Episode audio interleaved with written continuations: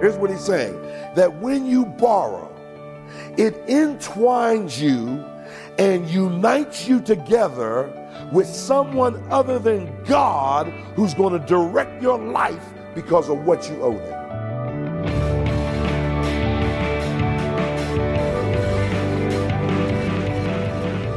This is Treasured Truth with Pastor and author James Ford Jr., Senior Pastor of Christ Bible Church in Chicago. I'm Steve Hiller. Glad you've joined us today as we continue our series, How to Get Out of Debt. Pastor, you bring up a great point um, just a, a moment ago. When we borrow, when we get something on credit, we are now entwined or united together with that lender. We don't get to set the uh, the terms of how we get to handle all of our money then because we are, in a sense, bound to that lender. We're owing them something. Well, that's what Proverbs says. The borrower is servant to the lender. Uh, now, look, you can look at your caller ID all you want, but, you know, if you're a Christian, uh, good stewardship says that we owe no man anything. And so if we owe them, we should pay them. And of course, uh, I believe personally uh, that when I have a debt and I don't pay it, and I'm purposely not paying it, I'm sinning mm. uh, because those people loan me the money in good faith, and uh, I uh, signed the paper on the dotted line. Uh, you give me your goods, I'll give you my money at the first of the month or the end of the month or whenever. Uh, in this case, in this text, uh, I really find it interesting. Uh, why would God tell this widow to go and borrow pots? Because he was going to fill those pots. Now, it seems as though everyone knew what she was going through. And uh, now uh, everyone would know that God met her needs and ministered to her because of what she borrowed from them. Hmm. I have a friend. Uh, he he would answer the phone like this. He'd say, "Christ is the answer," and the bill collector said, "Well, I just want to know: is Christ the answer to you not paying your bills?" Hmm. And uh, he said it convicted him, and uh, he paid his bills because he he had, he had answered it that Christ is the answer to every problem, and uh, he felt like my witness now is out there. It's tainted, yeah, yeah, yeah. and and so he he paid the bill. Hmm. Well, that's a great reminder that uh, we, when we do take on a debt, whether that's a financial debt or something else, we are called to honor those commitments that we've made to pay those debts, whether that's uh, with time or with money or whatever that may look like. Uh, because if we want to have that effective witness uh, for a last world around us, we need to make sure that our walk is matching our talk. Amen. And God has given us some biblical principles in His Word about what that looks like in how we handle our money. Uh, so I hope you'll open your Bible and join us in 2 Kings chapter 4 as we continue the message, How to Get Out of Debt. Here is Pastor Ford. Now we know the story of Hannah. Uh, Hannah uh, was uh, a woman that was uh, uh married to uh, a man, Elkanah, who had another wife, Peninnah. He had two wives, and shame on him. That's, that's, that's, that's what happened to him. You know, he, he deserved what he got. He had two wives. And so Peninnah, she had a lot of children. Hannah had none. You know the story. Anybody not know the story? Okay, here's the story. Here's the story. The story is then she would go up to the temple and she would pray. And every year she would pray. And so this one year, Eli the priest sees her praying. She is praying so fervently, uh, that word cry is in that text. She's praying so fervently that and so passionately that Eli thinks she's been drinking Champale. He says, You're drunk. And so it either had to be the morning or the afternoon oblation. She said, Nobody gets drunk this early. And so they would pray how many times a day? Three. What are the times? That was good. Morning, noon, and night. What are the actual times? 9, 12, and 3. Thank you. So they would pray at 9, 12, and 3. So this was probably 9 because 12 was the heat of the day. So he, she said, Nobody gets up drinking MD 2020 at nine o'clock in the morning. I am not drunk. I am crying out of the passion of my soul. Well, what do you want? I want a child. Because everybody, everybody know why she wanted a child? Okay, because the greatest thing that a Jewish wife could do for her husband is give him a male heir. So that if you read uh, uh, what the Pharisees put together in the Mishnah and the Haggadah, which were the writings of the Pharisees, where uh, they added to God's ordinances and commandments. How many ordinances and commandments did God uh, give? 613. How many did they come up with? 613. So they took God's 613 and made their 613. And Jesus came along and said, You've abrogated the laws of God and substituted the laws of men. Now you're evaluating people by your criteria for spirituality and not mine. And that's what happens in the church uh, when we get away from the book. When we begin to talk about, okay, women shouldn't wear pants and jewelry and all this kind of stuff. Then you set up a standard that's a false standard so that women who don't wear it and who wear long dresses here and here think that they're more spiritual than everybody else. That ain't necessarily true. Amen. So here's what she did then. He said, oh, oh, okay, okay, okay. So now what happens? She goes back and Yahweh, Yahweh, she says to him, let, let, let me just read it. Here's what she says, uh, verse 11. And she vowed a vow and said, O Lord of hosts, if thou wilt indeed look on the affliction, she calls it affliction, not having a child. And, some of us, after we've had them, call that an affliction. Look on the affliction of thy handmaid and remember me, and forget not thy handmaid, but will give unto thy handmaid a man child. Listen to this. Then I will give him unto the Lord all the days of his life, and there shall no razor come upon his head. I want you to see this because often we think, you know, God needs to get something from us. No, God is setting us up to bless us. He is. How's he doing that? Because God does not want to give her a child. Why? Because she has yet to come to the place where she acknowledges that when God gives her the child, it's a stewardship from God. So the Bible says that children are a heritage from the Lord. And so that means then that it's the, it would be the New Testament word stewardship. So the children are only on loan to us. And I've already told you, many of you say, well, I hope he come and get them back soon. And, and so we're to train them for him. And so what does he do? He wants someone to rise up and be the first prophet in Israel, one who would be the last judge and the first prophet. And who is it? It's Samuel. But, but she's not ready to give him up yet. And so God leaves her barren until she recognizes that what God gives us is not just for our purpose, but for his ultimate purpose. That he never just gives us anything just to be giving us something, but it always fits within the overall plan and purpose of God. Now she says, I want a child so bad that I will give them back to you. God said, now you're ready to get blessed because you're ready to give to me first. So you read the rest of the story. After she has the child, Elkanah said, You going to church? She said, No, no, not yet. I'm going to wean the child.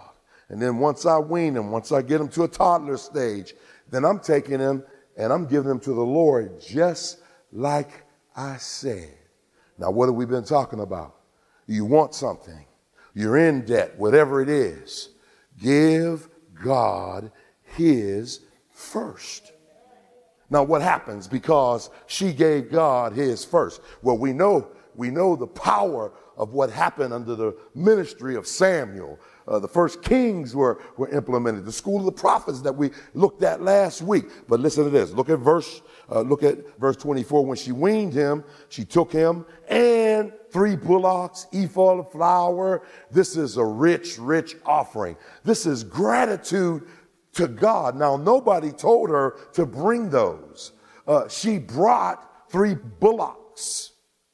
Now, you go and study uh, what they would do in Israel. They only offered one on the Great Day Atonement.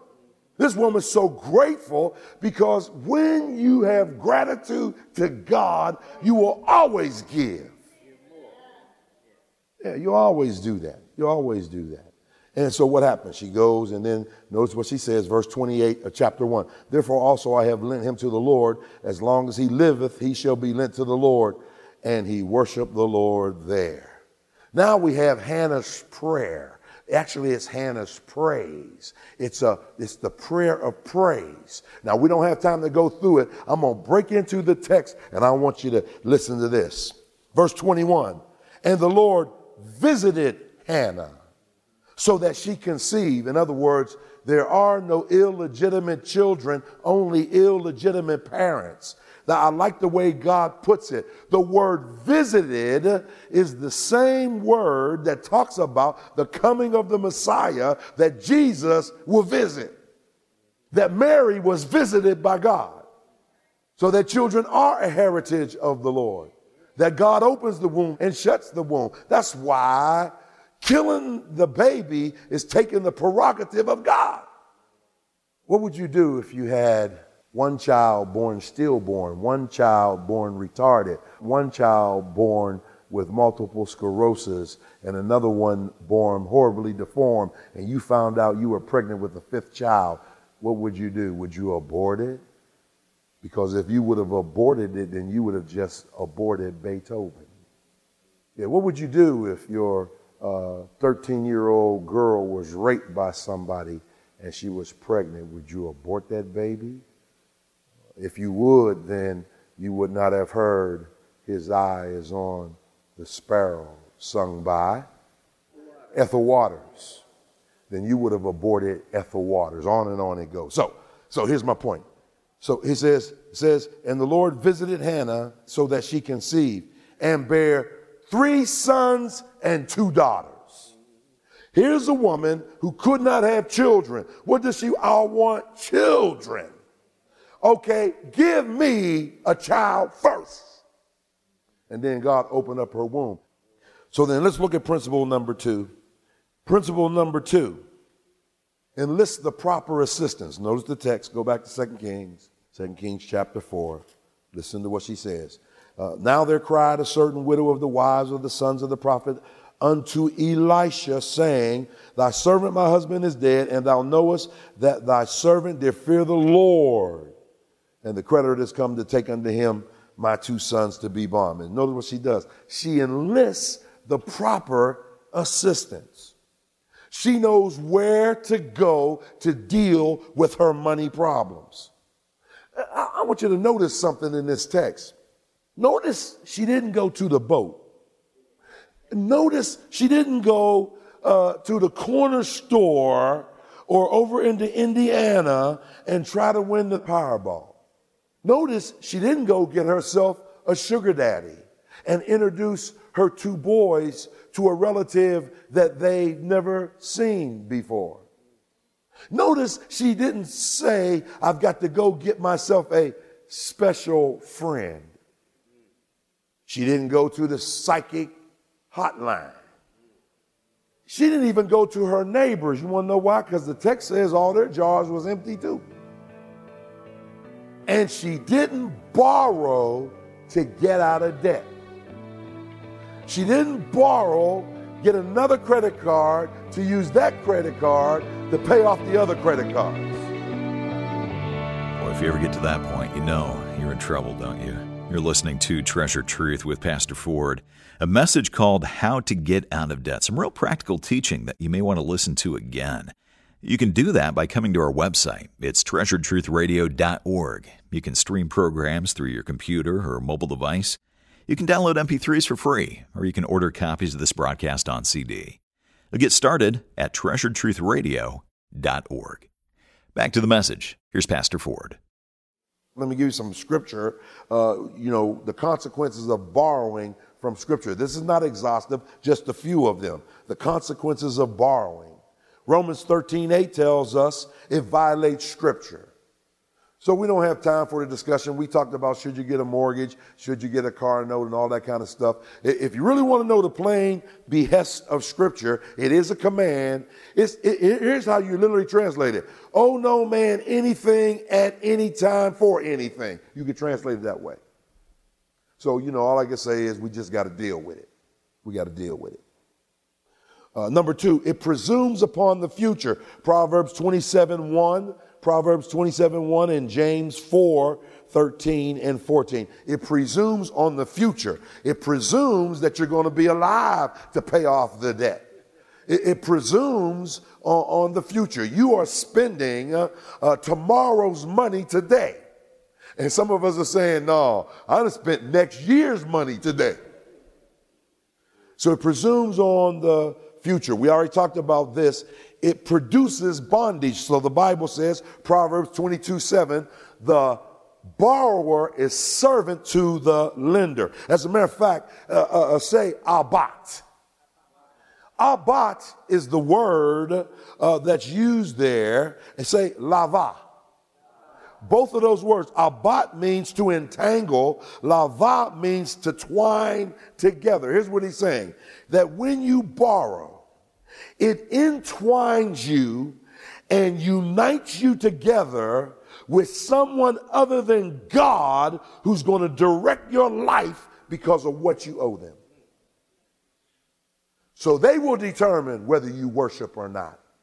They will determine whether you come to Bible study or not. They will determine when you have time to read your Bible, when you have time, if you have time for ministry, and if you have money for ministry they decide that. Then it causes overspending. We don't even need a scripture for that. And it demonstrates discontentment with our basic needs. 1 Timothy 6 8, we already talked about it, tells us to be content. And then finally, well, actually, two more. It means we haven't learned to accept ourselves. Some of us find our self worth in our net worth. Car we drive, the clothes we wear, the houses in which we live, the neighborhood uh, from which we come, all of those kind of things. Then the last one, we talked about this as well. It interferes, it often interferes with God's supernatural provision. That sometimes God wants you to wait on Him and let Him do it supernaturally. So I shared with you, I got a microwave, you know, from Deacon Roussan, you know, and I just call him up. I right now it, this happened Sunday. A couple of the guys are movers here. Uh, they have companies, and so that, that's where Frank gets a lot of stuff. So I always call them. You have this, you have that. So I had asked them for a freezer. I need me a, a deep freezer, and uh, you know I went over to Sears and they said, you know, four hundred dollars for the one I want. And I said, man, I said, Frank, is there is there a freezer? And he said, no, but I'll talk to Mr. Perkins. So I, I saw Mr. Perkins. Uh, so I said to him right here, I said, man, man, where my freezer? So he said, what'd you just preach on? Wait. That's what he told me. I said, hey man, what you? He said, yeah, be patient for the promise of its coming. he said, I'm gonna get somebody's gonna give me one. Now don't go out and buy one. I said, I'm holding off, man. I'm holding off.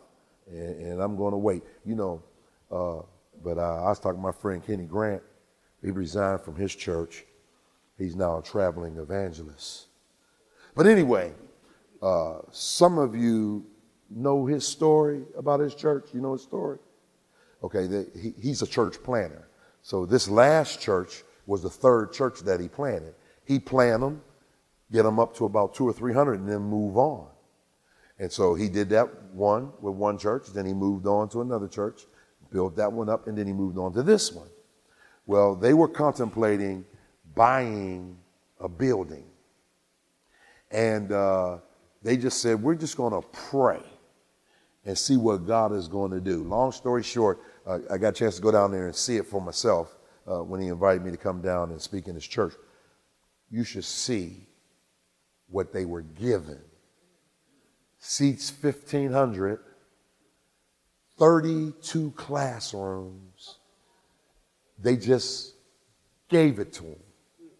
he said, We want to come and, and worship with you. So they worshiped with him. There was only about 10 of, of, of, the people who originally had the church. So they let them come from their little building to the church and they became one congregation. However, that congregation owned the building.